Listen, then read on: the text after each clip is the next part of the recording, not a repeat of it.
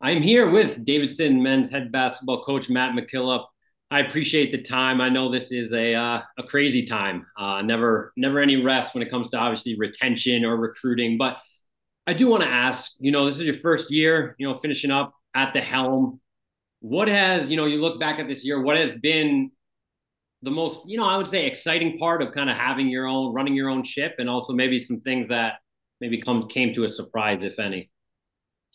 Um, well, first of all, thanks for having me here, Nathan. Um, and uh, you know, I could always talk Davidson basketball for hours. So there was so much excitement in uh, so many parts of it. Um, I would say the most exciting part was how our team, you know, we had, we had a we had a great start to the year, um, but I don't think we were playing great basketball. We we were we were shooting the ball well enough to win some of those games, but then we went through some challenging times. We played an incredibly difficult league schedule, especially in the month of January, and it could have been easy for a group of relatively young guys, several new guys with a, you know, a coach that they're playing for for the first time. It, it could have been easy for them to kind of pack it in or um, not stick with it, not not stick to the to the process of getting better every day. And and, and we did. Practice was great every day. It was it was easy to get in the gym with these guys. It was, you know, you could you could finish, you could walk out of the gym with your head high, knowing that you had the right people in that gym in that locker room.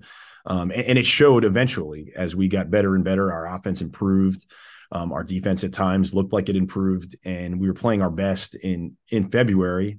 We we won the games that we needed to to end up getting a bye, which at some point in the year did not seem like that was going to be the case. But but we you know we played with the with a will to win and a will to improve. And you know, we ran into a great VCU team who, who's always challenging to play against in the conference tournament. But I, I do think that we believe that we could go up to Brooklyn and win that thing because of the people in our locker room. So that's what I'm most excited about from the first year is that we were able to stick together through tough times. We were able to trust each other. Hopefully, there was a level of trust from them and me, and that we were doing the right things. But I believe that the um, the product showed in terms of how we continue to get better. Absolutely. And you you had mentioned it, you know, I obviously was going to discuss it. I mean, you did win five of your last seven. You know, how important is that though? And I understand there is a, you know, going to be a big turnover. There's always turnover, but still to kind of establish that, like you said, work ethic and have that moving into an off season, how important that is. Yeah, incredible. I mean, it's critically important. And you know, you you mentioned that that stretch we had. There was a stretch in January where we lost to Richmond at home, and it was a one possession game in the final minute. We lost. Foster Loyer had a jump shot that would have won the game for us against on the road against George Mason. Um, we had VCU. I'm sorry, we had St. Louis on the ropes at home in the final final minute minute to go possession game. VCU, we had a chance to, to t- take the lead and tie it, and everybody has those types of scenarios, but um, in those games, I believed we were playing well enough to win. We, you know, we we, we weren't catching the breaks we needed. Um, we didn't shoot the ball as, as efficiently as a lot of Davidson teams in the past shoot the ball. So we were creating the shots that we wanted. We were doing enough, I believe, to to win games against really, really tough A10 opponents.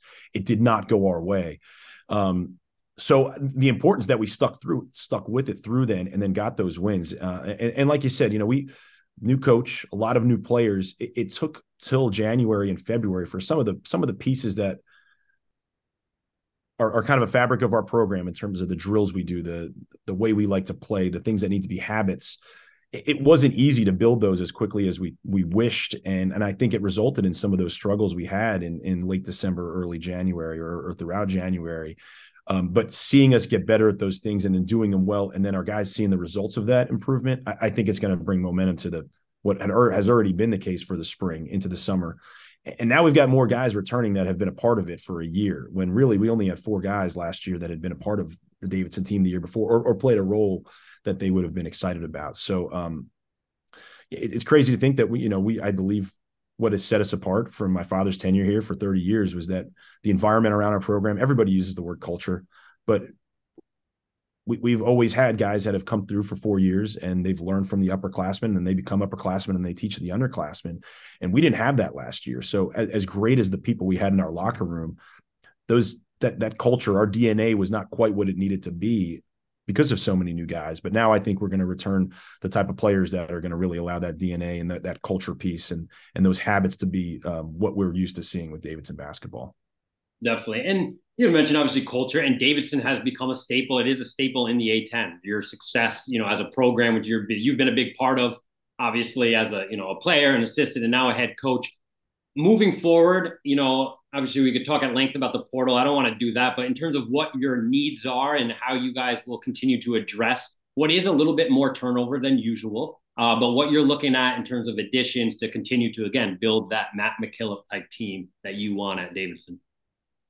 Well, I would never want to think of it as a Matt McKillop type team. I would love to think of it as a Davidson type team, and I don't mean that to, to be to be critical, but that's that's really what it is. And, I think there's a lot of people that believe we have a brand of basketball and a, hopefully a brand of character, and that's that will not change. Um, you know, we we we graduated some really good shooters, or we lost some really good shooters after that 2022 uh, A10 championship team, and um, we did a lot of really good things offensively this year, but we were we were weak in terms of our overall ability to shoot the basketball. So, you know, turnover or not, we that is something we we've addressed and we've we're working towards, and we've got things we're doing this spring to to hopefully improve. But I think I think the talent is as a um, the overall our our talent to shoot the ball well will be something that we're always looking to improve upon.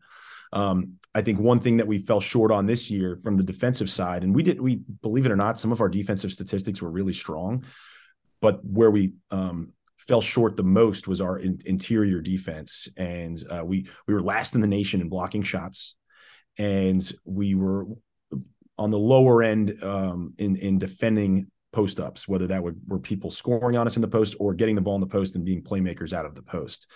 Uh, and we we you know we talked about it throughout the year and trying to find ways to improve and work towards it. And you know i would say early to mid february we we brought up that statistic. We are last in the country in blocking shots. Now no one in this room is all of, all of a sudden going to become a an elite shot blocker by tomorrow. But what that requires is focus toughness positioning alertness all the things that that make you one step ahead defensively.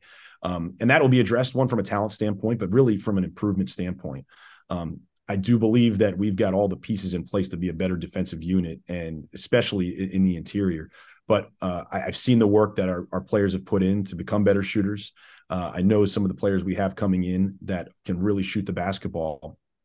And not to talk too much about personnel, but one one luxury we have is that we had two players that sat out since they arrived here in January. One is uh, Angelo Brizzi, who transferred from um, Villanova, and another is a freshman from New Zealand who, because of the way that their high school calendar lays out, they he basically finished high school in November and he was able to enroll in January. Um, his name is Hunter Adam. He's six six. Uh, he, he could play m- multiple positions, but um, them being here since January, you know, they didn't. You would have seen them on the bench. You would have not seen them in uniform, but they they felt like they were a part of an A10 team and and and if you watch them in practice every day, they they they they are not freshmen by any means, or they not they are not newcomers by any means because of the body of work that they've already had a chance to put in. So um, we do have some freshmen coming in that haven't stepped foot on campus yet, and then we've got some newcomers that have stepped foot on campus yet, and that that's pretty exciting for us to think about.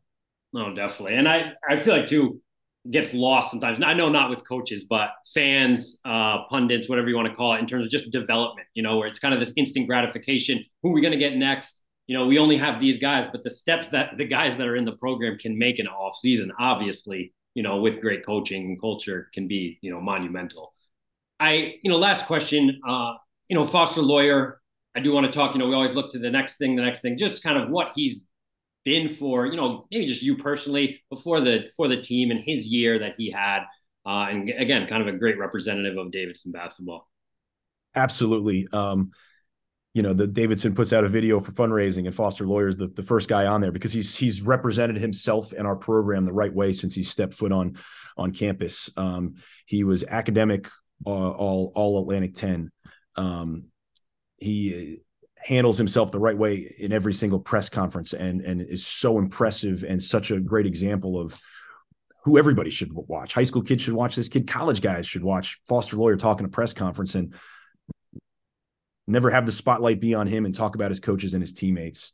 Uh, he made my job so much easier in the sense that he could run his own practice if you needed him to. He he if we would have shoot around um, on the road before games and the TV crew would be there to watch and they basically th- that was always the thing that they would mention is you know you guys didn't talk as much as Foster did. That's pretty impressive that you have someone who's capable of, of communicating like that with his with his teammates. Um, that's that's what's going to be most difficult to replace is his presence, his leadership, and his ability to kind of direct his teammates uh, as well as anybody we've been around. Um, but from a personal standpoint, I, he was always um, always able to help myself and our staff have a pulse of the team throughout a year with young players, throughout a year where we did have some losses.